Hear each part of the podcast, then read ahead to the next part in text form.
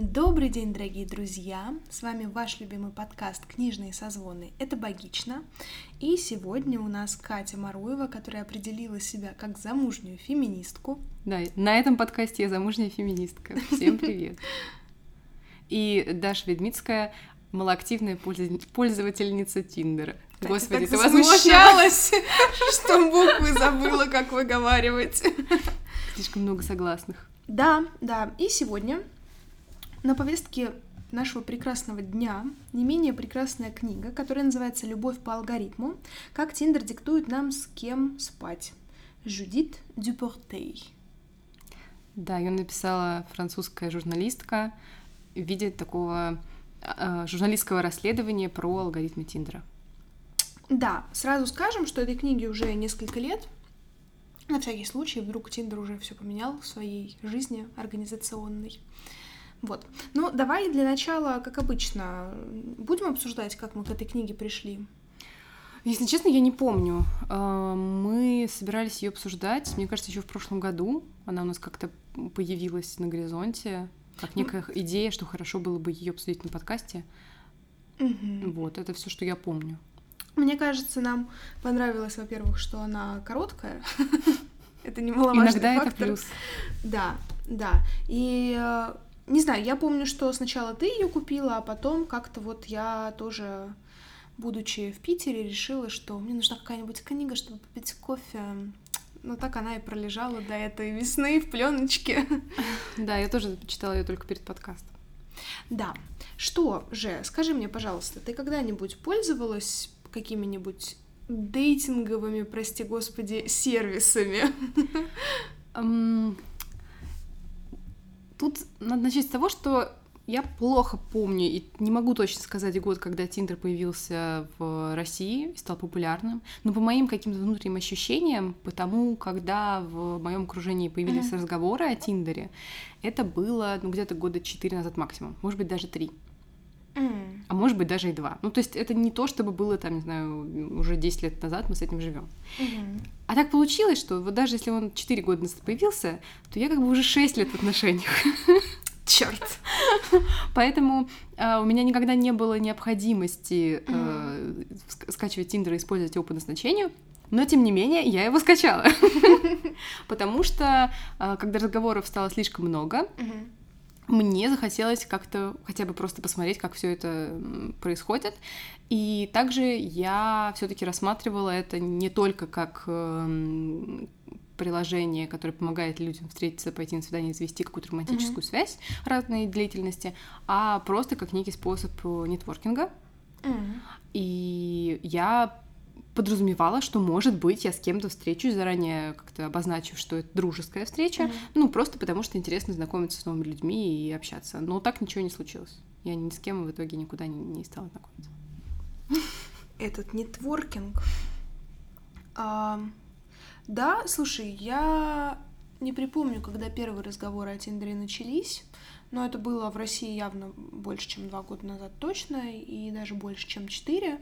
Но, как ты правило замет... правильно заметила, у нас не было в этом потребности. А я же... У меня есть Тиндер. Он та... на данный момент даже там моя анкета активна. Но я, честно говоря, я не помню, когда я скачала первый раз Тиндер. Но я думаю, наверное, году в девятнадцатом. Что-то вот такое, наверное когда закончились мои долгосрочные отношения, и я стала периодически как-то туда наведываться.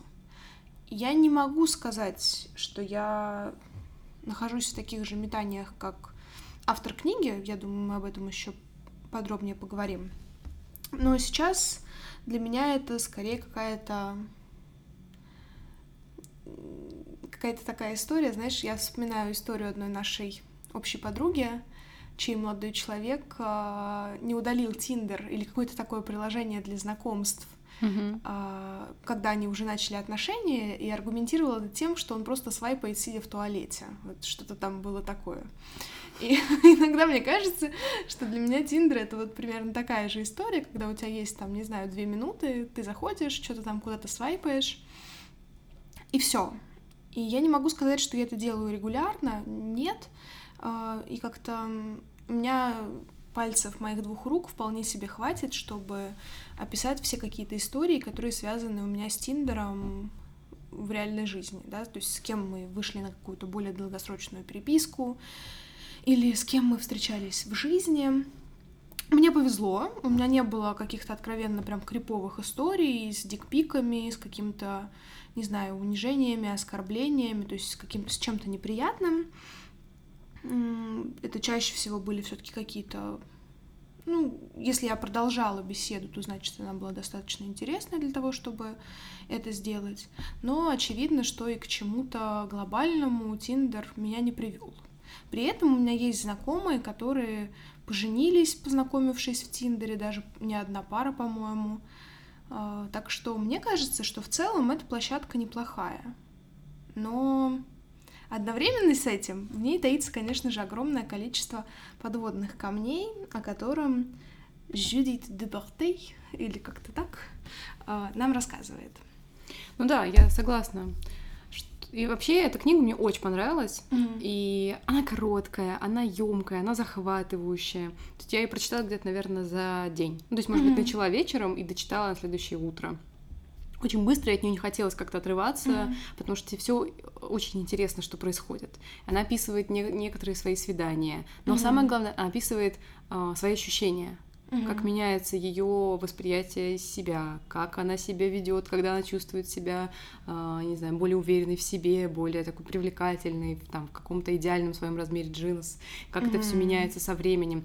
И вокруг этого еще есть как вторая линия, когда она пытается именно а, заглянуть внутрь, докопаться вот э, в Тиндере до его алгоритмов и тому, как... И, и вообще ответить на вопрос, э, используют ли они какое-то особое ранжирование пользователей.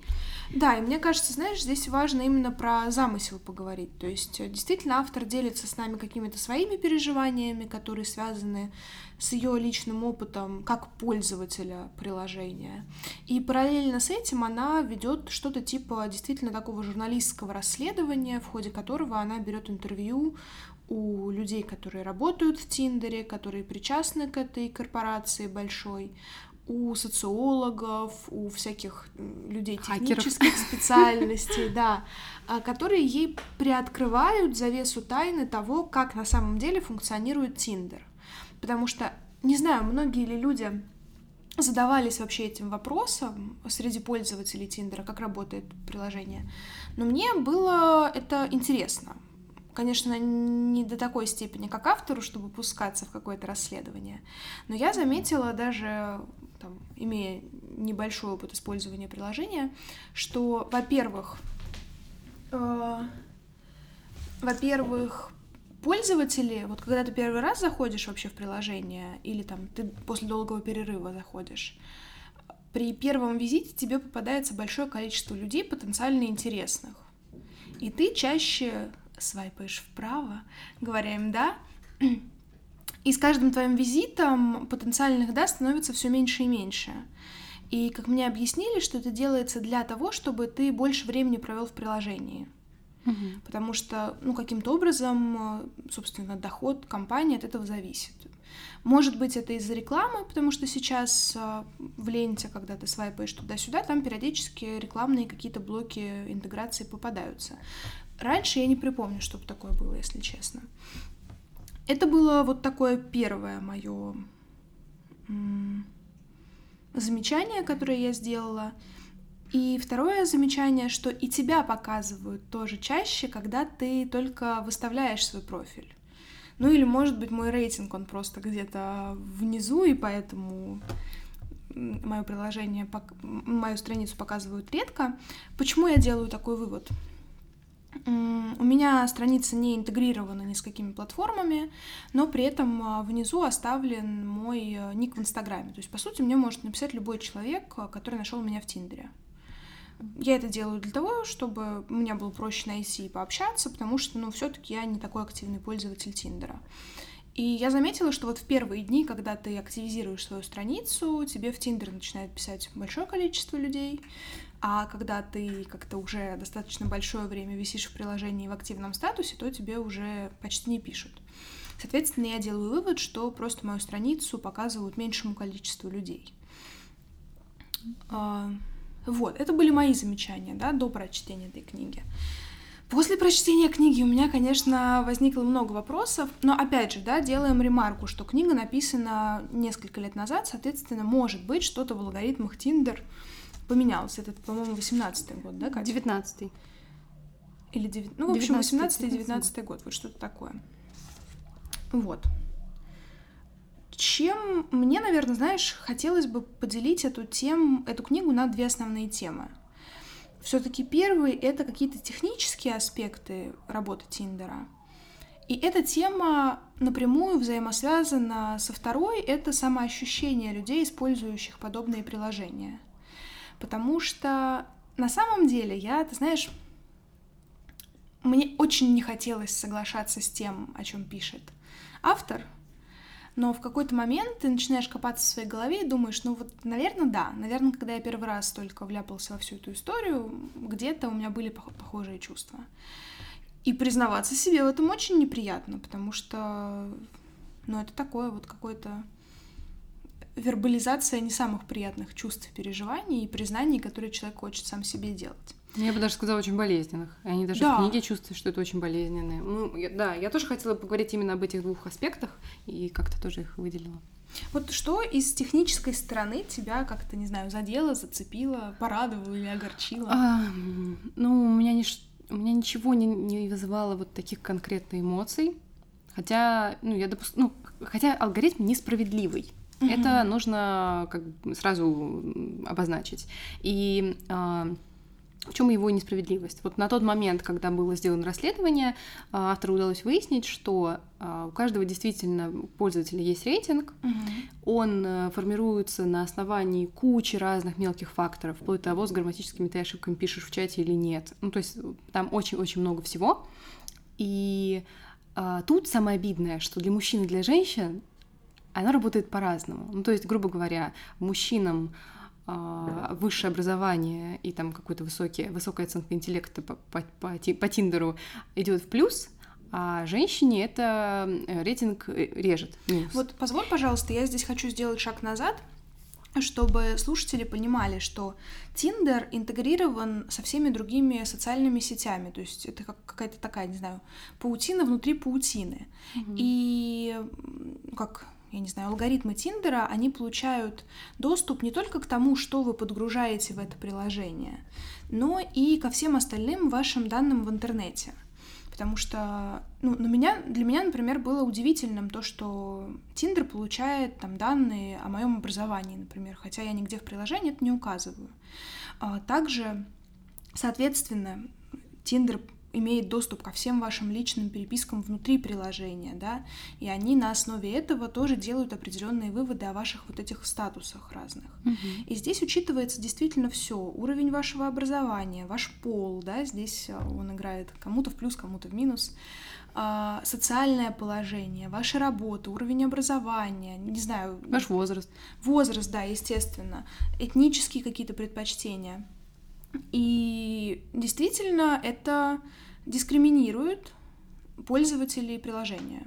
Да, и дальше следующим, как бы, зачем нужен этот, этот рейтинг? Чтобы на основании этого рейтинга понимать, кого кому предлагать. Угу. И ты вдруг видишь не все поле людей, да. а только отдельную выборку.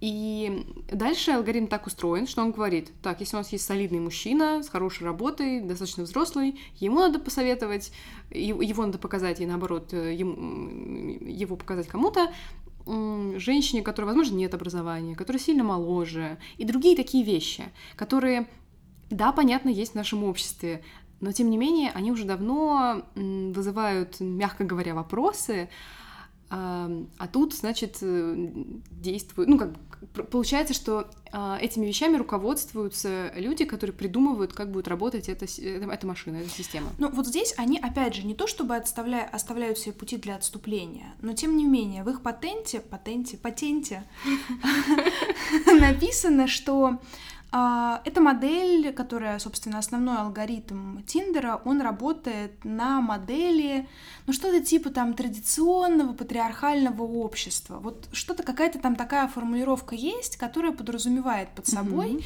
а, вот эти стандартные пары, там, где мужчина старше, с большим уровнем дохода и так далее, и так далее. А, ты знаешь, меня это не обижает, или как-то, ну вот, как пользователя. Меня это не расстраивает, но мне очень грустно, когда людей, по сути, насильно лишают выбора. Да. Вот к этому у меня больше всего возникает вопросов, потому что э, при регистрации в Тиндер ты указываешь категорию, хотя бы возрастную, которая тебе интересна. Ну, ты, во-первых, выбираешь, кого ты ищешь, там, партнера, друга, или ты угу. там вообще там, ищешь партнера своего же пола, и потом ты делаешь э, возрастную выборку. Ну, у нас современное общество таково, что наоборот, многие молодые люди до 25 лет, наоборот, сейчас предпочитают сексуальных партнерш и партнерш по жизни старше их на десятилетия. Почему тогда приложение, ну, обламывает их в этом?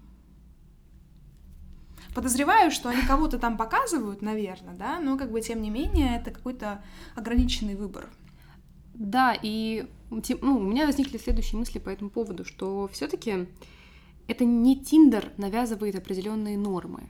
Тиндер просто монетизирует те нормы, которые в обществе приняты и которые являются наиболее распространенными. Uh-huh. И, и пытается на них, ну, по сути, на них заработать, потому что как приложение, оно, конечно же, существует ради своей э, прибыли. Да, соглашусь. Оно не существует ради того, чтобы сложились счастливые пары, и все дружно побежали в закат и рожали новых детей. Uh-huh. Ну, а хотя нет, они рожают новых пользователей Тиндера, и в целом Тиндер тоже будет. Но это слишком, слишком далеко, как бы. Тиндер не может в краткосрочной перспективе так рисковать.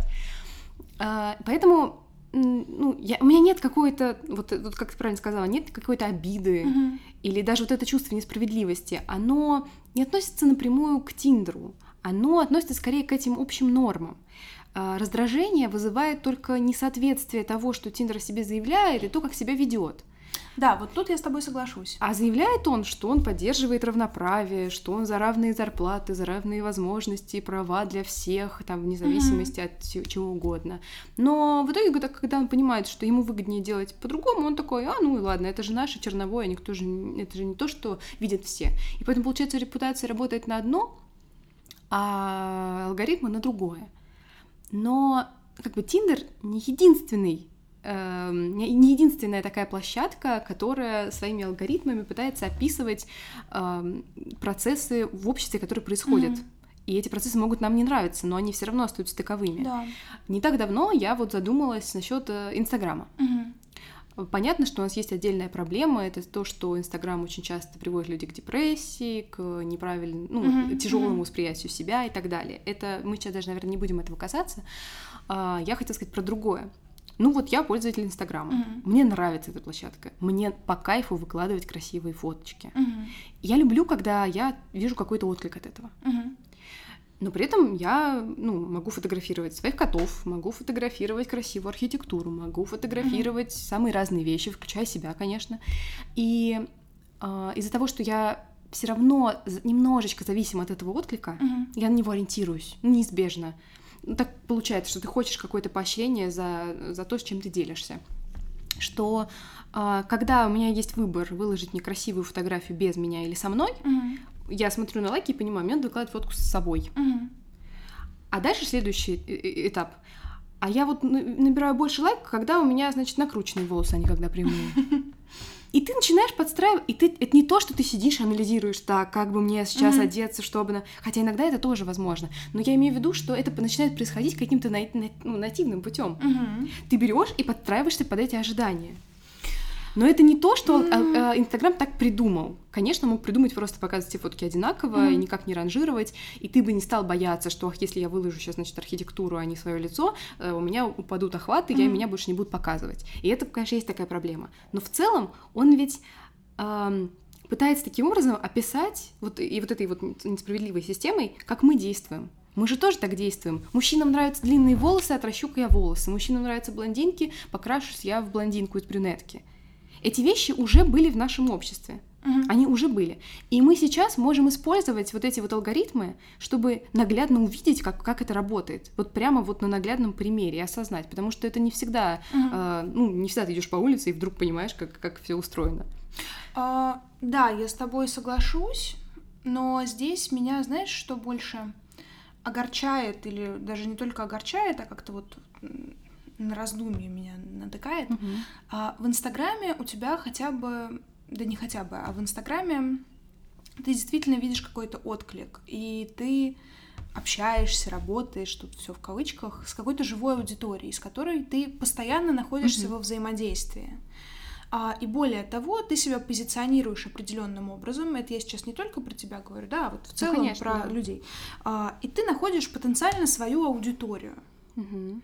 То есть человек добровольное решение принимает, на кого он подписывается и за кем он следует. А, а Тиндер, он такой, «М, а ты на самом деле ведь хочешь вот за этими блондинками наблюдать? Вот тебе подборка блондинок. Ну Да, конечно, он тоже, он более скрытно действует вот. А человек такой, нет, можно мне рыжих, пожалуйста? Но у него нет возможности переориентироваться. Мгм. А, и вот, вот это меня вводит в ступор, потому что, не знаю, при всем уважении к туркам, но мне они не очень интересны, как партнеры потенциальные. И как бы, но при этом я люблю темноволосых, кореглазых мужчин. И Тиндер, это понимая, начинает мне подсовывать турков и арабов. И как бы, типа, хочется сказать, Тиндер, можно, пожалуйста, так, но не совсем. Видишь, он хотя бы немножечко обучился. Да, он обучается, но не так, как надо. Э, И вот, э, опять же, да, как, бы он решил за тебя, что тебе нужно. И вот это очень огорчает и расстраивает. Поэтому вот эти алгоритмы, они какие-то беспросветные. Ну, типа, ты свайпаешь, свайпаешь, ты приносишь пользу приложению тем фактом, что ты остаешься в нем на достаточно долгосрочной, какой-то в достаточно долгосрочной перспективе. Мгм. Но при этом ты не удовлетворяешь свои запросы. И здесь начинаются уже проблемы психологические, о которых, да, мы где-то там а, немножечко впереди поговорим. Но а, грустно все это, короче говоря. Да, конечно, грустно. Ну, сто процентов грустно. И знаешь, что меня еще? Ты затронул уже эту тему двойных стандартов. У меня очень много вопросов вызывает политика Тиндер. То есть то, как они рисуют свою компанию, направленную на благо людей, и что они при этом делают на самом деле. Да, они не хотят, наверное, никого вводить в депрессию и усложнять, ухудшать психологическое состояние. Но при этом это является побочным продуктом их деятельности. Типа там, как раз вот э, Жюдит э, говорит о таком опыте, когда э, ей удалось договориться об интервью с одним из основателей Тиндера, и это очень был сложный процесс в том смысле, что ей пришлось пройти такую достаточно длительную процедуру одобрения всех этих вопросов, которые она а, собирается этому человеку задать. И, естественно, интервью с такими крупными представителями это только в 50 оттенков серого, они, значит, а, наедине происходит, когда приходит какая-то молодая, черт пойми, какая стажерка, и ее, значит, один на один пускают с этим а, миллиардером, или кто там этот мистер Грей был. Вот здесь же более реалистичная история, да, когда на Мгм. этом интервью огромное количество всяких пресс-атташе и других сотрудников, которые следят за регламентом, за задаваемыми вопросами и так далее.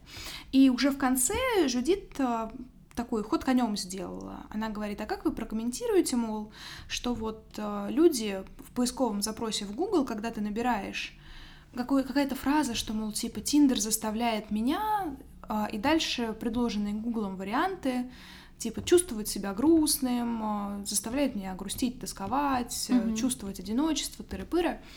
И вот этот вот глава компании отшутился, мол, даже не отшутился, а по сути слил этот вопрос, а, ну, в рамках полити- политики компании, мол, а почему вы тогда не говорите о том количестве людей, которых мы осчастливили, которые создали семьи на основании нашего приложения и так далее. Ну, вот опять же, вот эти двойные стандарты, о которых я говорю. Есть красивая Мгм. сторона, которую хочется всем показывать, и есть сторона, которая а, а, заботит социологов, психологов, философов современности, но о которой невыгодно и неинтересно говорить на широкую общественность. Ну, благо, вот Ну есть да. журналисты, которые поднимают эти темы на поверхность. На самом деле, когда я только в первый разы начала слышать о, Тин, о Тиндере, я слышала а, о нем от э, своих знакомых мужчин. И я даже наблюдала, как некоторые, будучи в разной степени серьезности отношений, могли все равно, mm-hmm. так, как вот ты листаешь Инстаграм, листать Тиндер. Это совершенно не означает, что они потом начинали с кем-то даже переписку, не то, что встречались, mm-hmm. но что это было каким-то таким вот развлечением. И ну, я довольно долго следила и вообще смотрела на Тиндер исключительно в чужой экран, так сказать. Я им не пользовалась. И я наверное, как-то интуитивно, что ли, чувствовала, или, наоборот, очень эмоционально как-то откликалась, что мне не очень нравится. То есть mm-hmm. у меня не было желания прям сразу его установить. И дело не только в том, что я была в отношениях. Mm-hmm. В целом, мне не нравилась вот эта вот история э, свайпать и выбирать людей. Ну, как-то mm-hmm. как внутри, я еще это не, не, не рефлексировала в тот момент. Но потом появилась э, вот как раз наша общая знакомая, которая использовала Тиндер как раз для повышения своей самооценки mm-hmm. отчасти, ну и вообще, чтобы как-то учиться коммуни- коммуницировать с людьми. Mm-hmm. И не то чтобы у нее было такое задание от психолога, но тем не менее, благодаря толчку психолога, она стала ходить на разные свидания mm-hmm. в Тиндер. Ничего от этого не ждала. То есть она не ждала ни серьезных отношений, ничего. Она просто смотрела и как-то училась, как она на это mm-hmm. реагирует. И она рассказывала мне очень много приятных историй. Mm-hmm. И более того, она даже говорила, что неприятных каких-то случаев у нее случалось меньше, чем приятных. Mm-hmm. Но ей повезло, потому что в тот же самый момент э, э, можно послушать, послушать другую подругу, и э, услышать истории неприятные, mm-hmm. как попадались какие-то очень странные молодые люди, на которых ты не чувствовал себя в безопасности, mm-hmm. даже учитывая, что вы были в общественных местах или еще что-то, которые вначале вроде вели себя нормально, а на встречу третью закатывали какую-то неимоверную истерику, начинали mm-hmm. обсыпать тебя ругательствами за то, что ты не следуешь какому-то их придуманному алгоритму. Ну, как мне кажется, дело в этом. А, и к чему я это? К тому, что вот несмотря... Вот получается, что есть такая какая-то какофония людской боли, mm-hmm. но ты все равно такой думаешь, ну, а мне тоже интересно посмотреть, что там. Ну вот, не знаю, несмотря на вот это вот... У меня это возникло, mm-hmm. что я такая, блин, мне тоже интересно понять вообще, что и как. Mm-hmm. И, ну и, и с другой стороны, как раз оказаться человеком, который делает этот выбор. Mm-hmm. Но я сразу играла по каким-то своим правилам. Я не очень понимала, зачем мне нужен Тиндер, потому что мне не было необходимости с кем-то реально знакомиться. И несколько дней я просто смотрела фотки, я никого не свайпала. Uh-huh. Ну, в смысле, в смысле, никого не свайпала «да». Uh-huh. То есть я просто всех пролистывала, даже если я понимала, что человек мне а, понравился внешне uh-huh. или понравилось, понравилось то описание, которое он писал, что uh-huh. я подумала, что, ну, это какой-то интересный человек. Я все равно сдерживалась, не св... ну, как сдерживалась? Я боялась и не свайпала. От греха подальше. Вот. Но при этом Тиндер же тебе, значит, в замьюченном экране пишет, что у вас там уже миллион лайков, там, типа, начинайте уже свайпать куда надо. Да-да-да. Что мы тебе покажем, кто там тебе свайпает, а то там куча. И это было супер странное ощущение. Угу. Когда у тебя за вечер ты видишь, что у тебя там, я не помню, до какого-то момента показывается число, а дальше типа уже очень много. Вот не помню, мне кажется так. Или там Может что-то быть, такое это какие-то старые версии, я не помню. Вот не помню, но я помню, что в какой-то момент я видела, что число растет, mm-hmm. а дальше их было уже настолько много, что мне уже не показывал, mm-hmm. ну, что типа сколько там. Mm-hmm. И я такая вдруг, как в смысле? А я, ну, я поставила какие-то обычные фотки, то есть mm-hmm. я не пыталась как-то особо привлекательно выглядеть. Mm-hmm. Ну, я поставила какие-то свои приятные фотографии, которые мне нравятся. Mm-hmm. И, по-моему, даже особо ничего не писала в описании. Ну, или mm-hmm. что-то. Не, не помню, это уже не, это не важно. И вот этот вот момент того, что я увидела, что очень-очень много людей, ну, не помню сколько, но очень много, а, потенциально, как сказать, проголосовали за меня, mm-hmm. выбрали меня это, я вдруг поняла, что это очень приятное чувство. Это опьяняюще приятное это чувство. Это ведь то, о чем и говорит автор. И опять же, понимаешь, это задача Тиндера подсадить тебя на иглу. И это то, вот о чем я тебе сам, в самом начале сказала, что первое время а, у вас огромное количество матчей, огромное количество каких-то обоюдных лайков. И с каждым, с каждым моментом а, этого становится все меньше и тебе кажется, что это какой-то твой косяк, и ты начинаешь в этом, ну не то, что твой косяк, да, но тебя перестает это удовлетворять. Угу. И ты начинаешь все больше и больше времени проводить в Тиндер, чтобы это число как-то поддерживалось. Под, угу. По сути, поддерживало твою самооценку. Да. Потому что как так, в первый день меня оценили 100 человек, а во второй день только 30. Значит, я недостаточно много раз сказала «да» молодым людям. Угу. Ну, то есть я утрирую, но это вот э, логика примерно такая. Да. Но ты знаешь, если вот к теме самооценки и самоощущение. Тут пришла женщина, у которой все в порядке с самооценкой. И которая падает просто ничком перед нашим подкастом. А если проблема самооценки, она важная, и я бы предложила ее оставить все-таки наконец, то Тиндер создает еще одну огромную страшную иллюзию. Иллюзию выбора бесконечного. Угу. Мы, у меня есть один приятель, с которым мы регулярно встречаемся и обсуждаем какие-то наши тиндер-истории, наши любовные удачи и неудачи. И мы как раз с ним в какой-то момент времени сошлись вот на этой мысли, что в Тиндере тебе постоянно кажется, что ты всегда можешь кого-то встретить. И что самое, знаете, что самое ужасное, ведь что а, тебе кажется, что всегда есть кто-то лучше твоего партнера. И автор книги об этом тоже упоминает, что в какой-то момент один из а, молодых людей с ней расстался именно вот с этим ощущением, что он ну, найдет кого-то еще и найдет кого-то лучше. И мне кажется, что это в целом какое-то отражение нашей эпохи. Fast fashion, fast food, вот эта быстрая информация, быстрое пресыщение и насыщение, огромные объемы информации, событий и всего, которые мелькают, мелькают, мелькают очень быстро.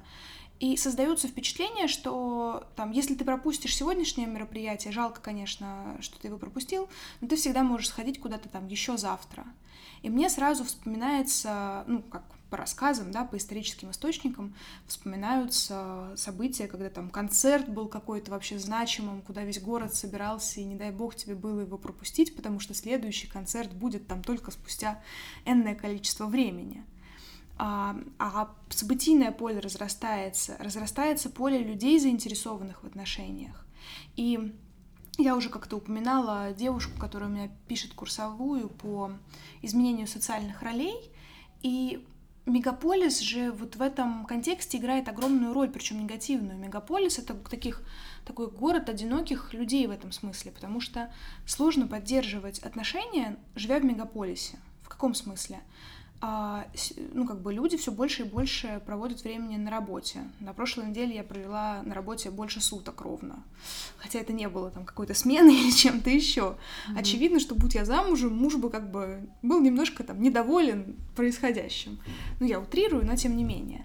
А когда мы сейчас работаем все больше и больше, тратим время на социальную жизнь все больше и больше, тратим все больше и больше времени на дорогу, на передвижение и что-то еще, и, естественно, на какую-то такую условно-традиционную семейную жизнь у нас действительно не хватает времени.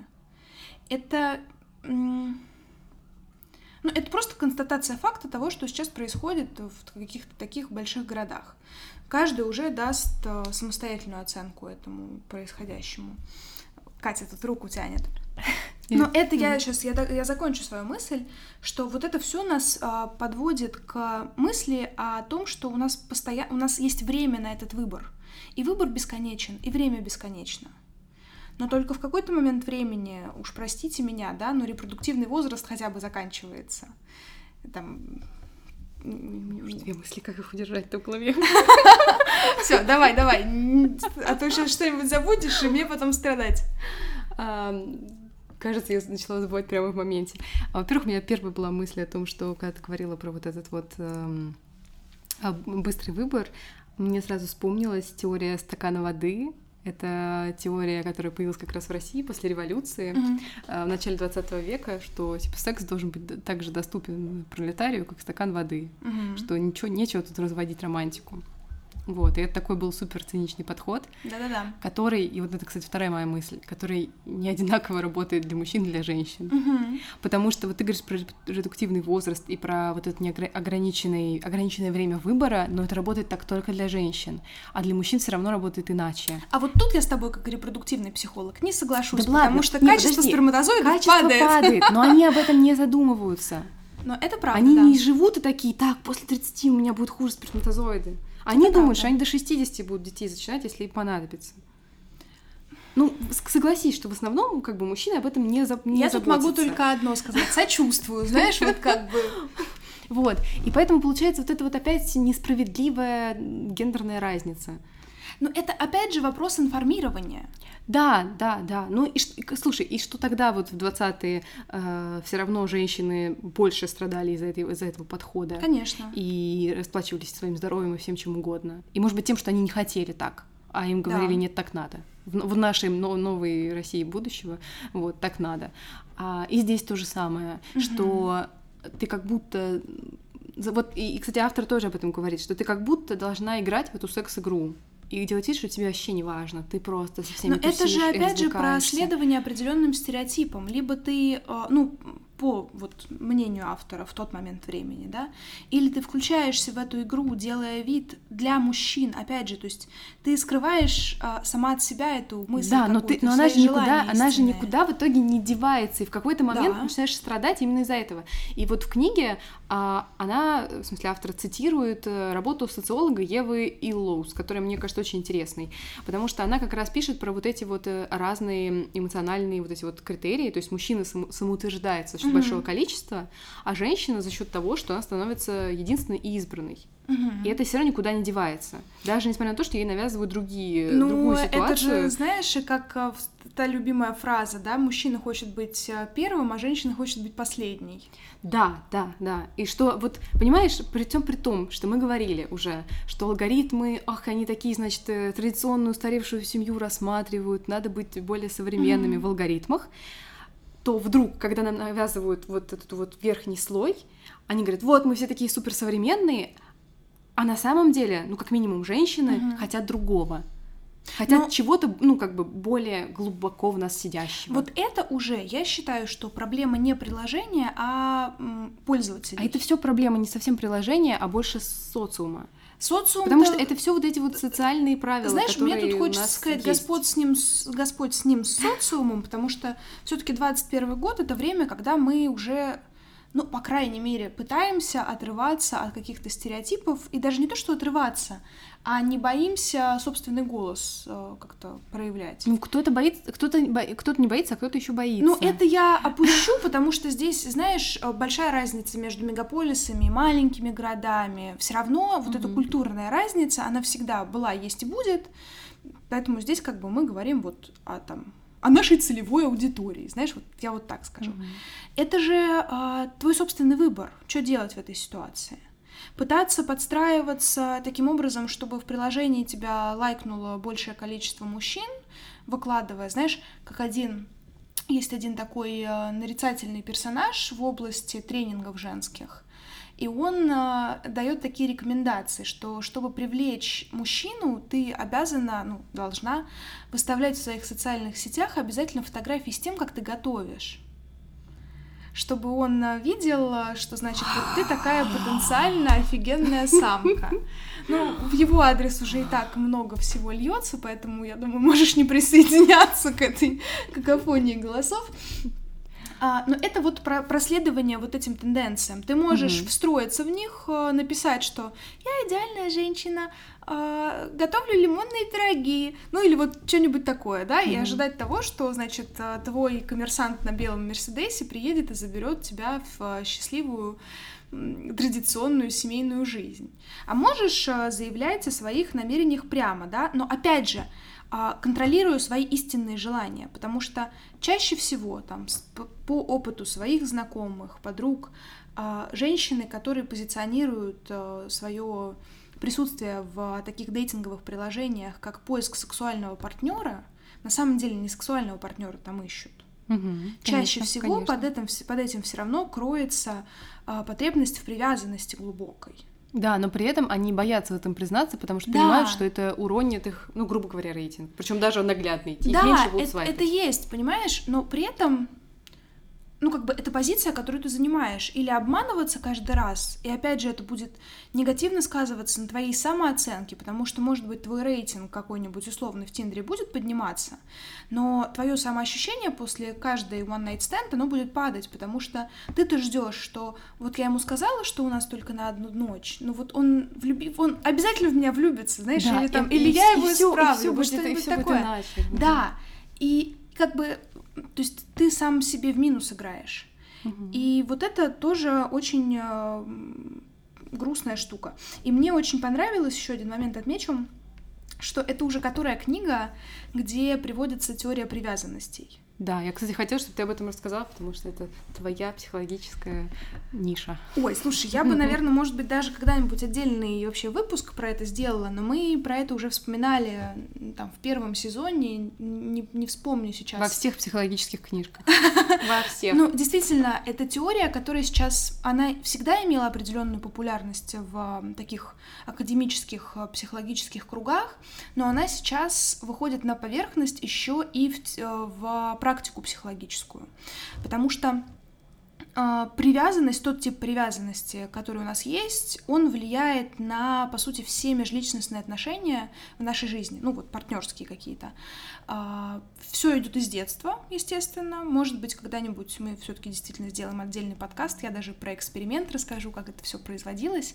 Но, в общем, есть а, такая доброкачественная определенная привязанность, которая в ходе которой мы спокойно отпускаем от себя партнера, не строим каких-то ожиданий, мы не ждем от того, что он там, не знаю, будет нас одобрять, как-то поддерживать, еще что-то. Вы две такие самостоятельные личности, которым просто, ну, вдвоем друг с другом жить проще, приятнее, интереснее.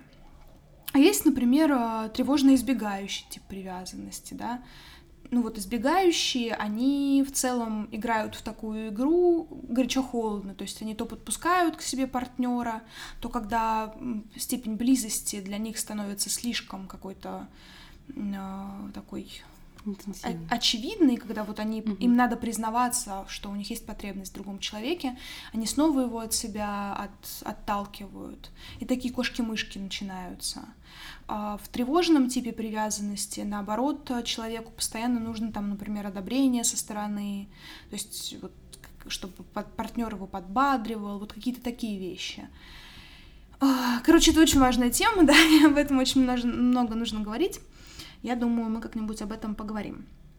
И вот хочется, наверное, закончить такой психологической стороной вопроса. Да, самооценкой. Да, потому что здесь, конечно же, не только Тиндер, в целом и социальные сети, они очень влияют на нас. Ну, что уж греха таить, да, здесь мы от этого далеко не убежим. И ты уже про это упоминала, да, что получая там 100 лайков каких-то условных, ты действительно чувствуешь себя лучше, ты чувствуешь себя какой-то востребованный даже, наверное, можно сказать. Угу. И ты чувствуешь определенное признание. Ну, типа, не могут же просто так 100 мужиков взять тебя и свайпнуть вправо. А спойлер могут. Ну, конечно, потому что многие мужчины, возвращаясь к той да. истории, да, сидя в туалете, свайпают, как бы, ну, какая им разница там, все равно это потенциально ни к чему не приведет. И непонятно, что им понравилось вас, вы или ваши кроссовки. А, и вот здесь, конечно же, я бы, знаешь, ну, есть понятие локус контроля, да, и все вот эти штуки, и еще есть и такая самооценка наша внутренняя, которая зависит от э, нашего собственного восприятия себя, когда мы оцениваем себя, не знаю, каким-то по своим деяниям, например, но не как их там, сейчас какой-нибудь пример надо привести, вот ребенок сделал какую-нибудь поделку, и он считает, что это совершенно охренительная поделка ну просто квинтэссенция всего того, что он творил за 4 года своей учебы в школе.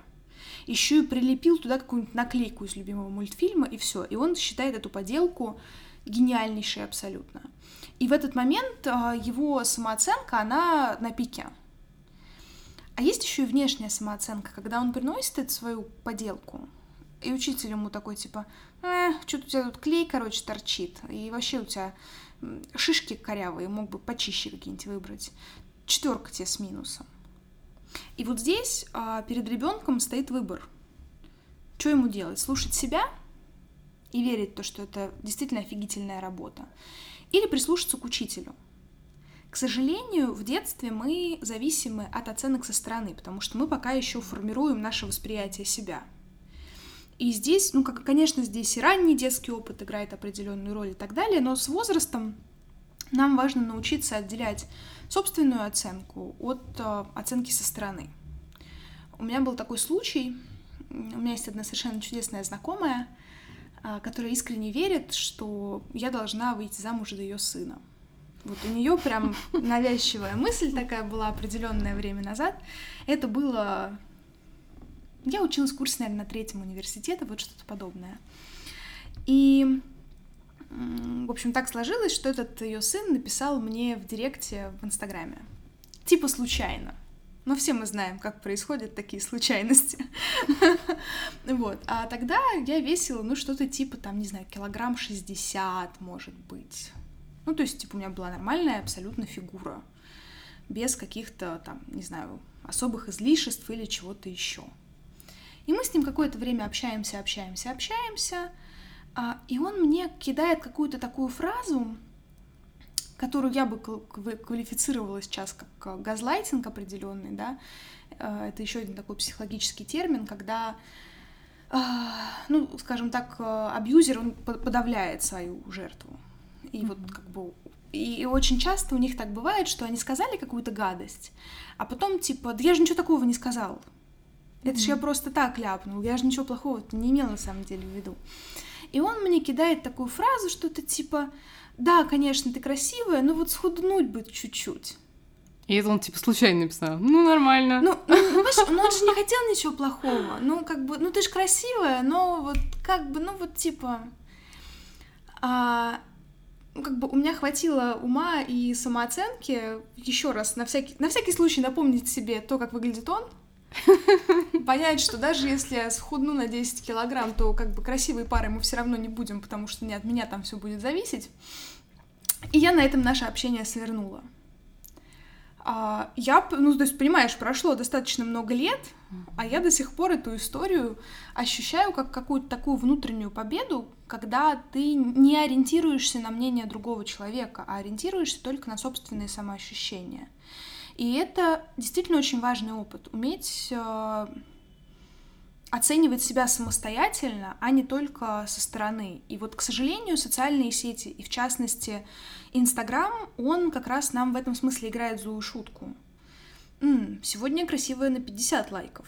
Что-то значит со мной не так, потому что вчера я была красивая на 150 лайков. И вот это в нас формирует какую-то такую погоню за тем, чтобы, например, подтверждать самим себе, что мы красивые. Это значит, что нам нужно выложить еще одну фотографию, которая получит примерно столько же лайков. Не дай бог будет меньше на значительное число. А, и вот, меня лайкают, мне комментарии прикольные пишут. Ну, значит, ничего, я еще на коне, все нормально. Это пугает. Это пугает еще и потому, что формирует в нас те комплексы, которых у нас никогда в жизни не было. Ну, то есть я в 60 килограмм не, не думала, что я толстая. Ну, типа, я обычной нормальной комплекции. Ну, ты и не начала думать, потому что ты все-таки поняла, что... Но я и не начала, да. да. Но кто-то потенциально мог бы начать думать. И мне в этом смысле очень жалко блогеров таких прям не как мы, да, а многомиллионников, мы-то тут многосотенники, вот, которым пишут какие-то глупости, которые как бы вот комментатор, он воспринимает через свою призму реальности. Типа там, что у тебя уши какие-то лопоухие. Человек до этого момента никогда на свои уши-то и не смотрел. Ну, типа, уши и уши, они у меня есть, слава богу, знаешь. А тут у тебя вдруг начинаются комплексы, и не дай бог кто-то еще раз это напишет, да, какой-нибудь другой человек, подтверждая в очередной раз тот факт, что с тобой что-то не так. И это, и ты такой, типа, блин, а может реально... Я, например, никогда не ну, короче, короче, короче говоря, история. А, коротенько на 20 минут. А, у меня генетическая предрасположенность к ранней седине. У меня очень рано начала сидеть мама, и эта прекрасная черта передалась мне. Привет, а, книги. Она смеется как мать. Да, да, да, да.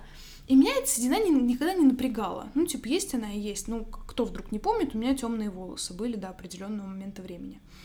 Пока ну, не посидела. Пока не посидела, да-да-да.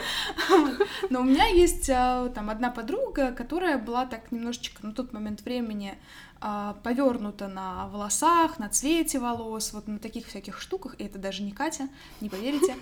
А, вот, и эта подруга, она каждый раз подходила ко мне и начинала выискивать эти седые волосы как блох, понимаешь? То есть она прям стояла и так типа, М, а у тебя еще один появился. Я в какой-то момент... Ну, и в какой-то момент времени я говорю, слушай, меня это уже достало. Ну, типа, да, они реально у меня есть, ну, что я теперь могу поделать? А у меня волосы были до талии. Я говорю, мне, чтобы их покрасить, мне надо тысяч двадцать. Если ты мне дашь эти деньги, я буду краситься. Вот. А, и в какой-то момент, когда там не один человек, а еще кто-то мне начал об этом говорить, я задумалась, а может быть, седые волосы действительно как-то неправильно? Ну, типа, может быть, мне реально надо их закрашивать? И у меня был такой внутренний диалог, но мой внутренний еврей такой, типа, угу, красить твои волосы. Сначала постриги. Да-да-да. Но это не было главным аргументом для моей стрижки. Короче, это тоже такой очень важный момент. А, и вот тут есть еще и обратная сторона медали. Мы часто загоняемся по тем вопросам, которые для других абсолютно не очевидны. У меня, например, есть родинка на носу. Но когда я говорю людям, своим близким, типа, я хочу удалить родинку на носу, знаешь, я вижу непонимание зачастую на лицах и такое, типа, у тебя что, есть родинка на носу? Я думала, это пирсинг. Кстати, такое тоже один раз было. Ну, короче, то есть а, иногда мы еще и сами себе комплексы придумываем и начинаем а, по этому поводу страдать. Ну, мне кажется даже, что а, ну, ты правильно сказала, когда мы уяз... уязвимы еще, когда мы еще не до конца взрослые люди, mm-hmm. мы не можем отделять вот это внешнее, мы, конечно, обрастаем комплексами «будь здоров», и не всегда можно точно сказать, откуда они к нам пришли. Можно? Они... Ну, ты не запомнишь. Хотя бы давай так, ты не запомнишь. Да, это я с тобой Но, согласна. не знаю, мне, наверное, повезло, и я переросла, наверное, все свои детские комплексы mm-hmm. по поводу внешности. Вот какие у меня были, начиная от того, что мне казалось, что у меня какие-то некрасивые уши. Сейчас я считаю, что у меня охуенно красивые уши. Ну, не знаю, ну посмотри на это, ну это же идеальные уши. Не в обиду твоим ушам, но у меня типа мысли просто уши уши, знаешь, ну как бы типа... Вот, но я к тому, что это бывают самые неочевидные, неочевидные вещи. да-да-да. У меня была знакомая, которая была недовольна тем, что у нее палец кривой, хотя он такой же кривой, как у всех остальных. Вот, но что я хотела сказать, что с возрастом ты как будто ну вот у меня, по крайней мере, так получилось, что я стала гораздо увереннее чувствовать себя внешне, угу. И моя самооценка уже начала зависеть от других вещей. И чаще всего это связано с какой-то деятельностью своей. Но мы об этом поговорим. Но об этом мы поговорим в следующем подкасте. Да, да, да, да. Оставайтесь с нами, приходите через неделю. И тут еще одна интересная мысль, которая у меня, кстати, возникла, вот пока я читала книгу, что есть такой миф о парижанках, mm. что парижанки это, ну, мало того, что они супер красивые женщины, они, самое главное, они бесконечно уверены в себе. Они ходят и смотрят на всех mm-hmm. мужчин снизу, сверху вниз. И все мужчины готовы, я не знаю, все что угодно для них сделать, а они там, значит, будут давать им отворот-поворот. И что мы видим? Что эту книгу пишет как бы женщина, которая живет в Париже. Причем парижанка не обязательно должна родиться в Париже, она должна жить в Париже. Но она также переживает из-за всех этих вещей, как переживали бы мы.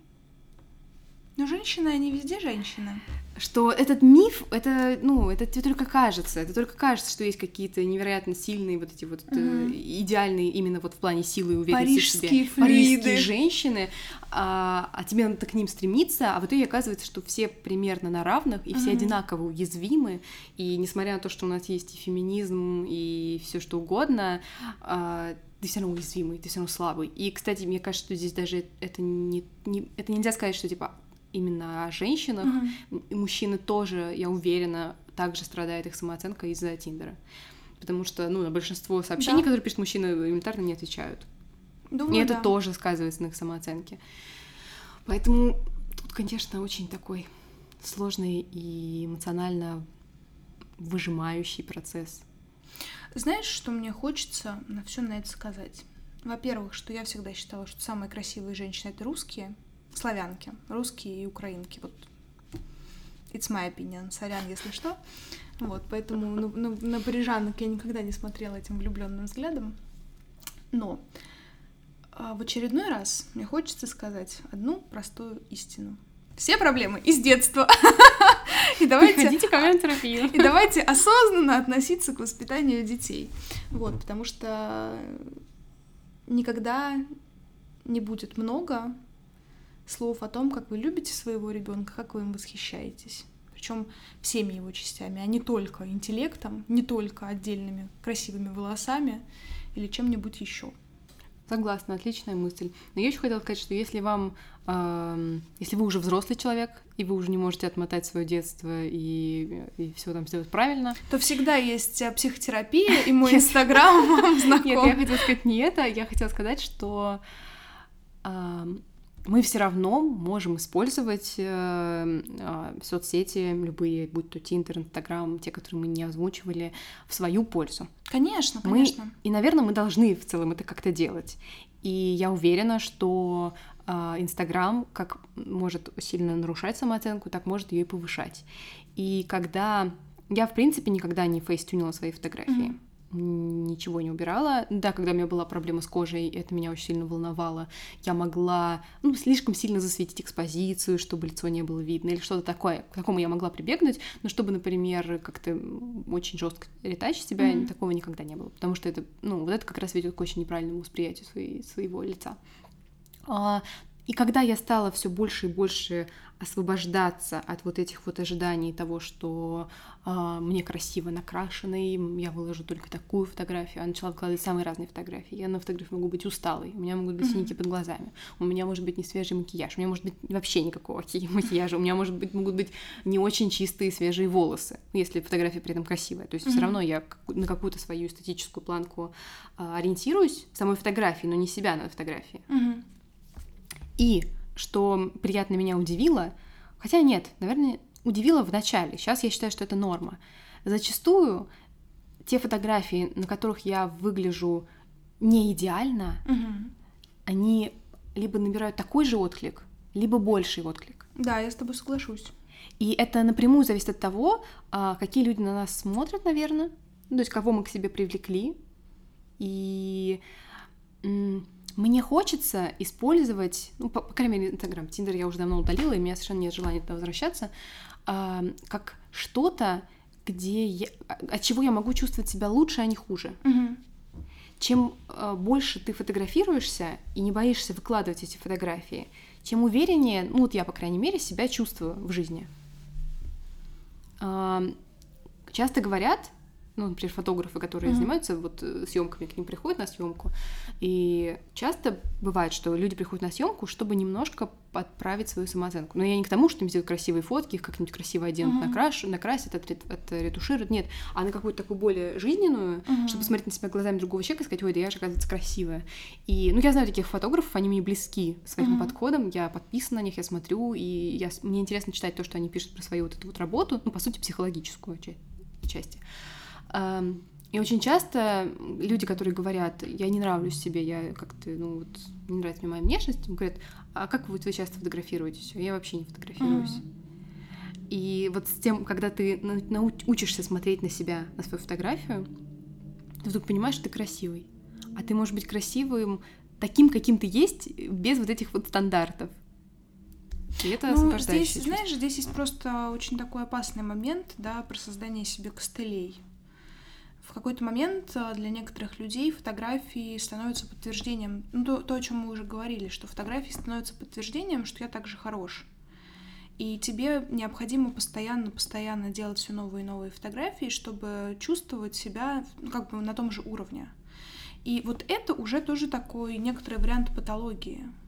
Не, ну, понятно, да, я тоже говорю о том, что скорее нужно найти какую-то уравновешенную, mm-hmm. уравновешенную ситуацию, где ты не скатываешься ни в одну крайность, да, где ничто да. не причиняет тебе боль. Потому что если ты не, не фотографируешь, там не укладываешь, это причиняет тебе боль. Нет, как бы нужно, чтобы ничего не причиняло тебе боль. Mm-hmm. Нужно создавать э, в ну, по сути, можно, можно так сказать, хотя я сейчас говорю скорее в кавычках это слово, mm-hmm. во враждебной вот этой его среде для себя комфортную. Да. Короче, крайности — это плохо. Крайности — это плохо, удалить Тиндер.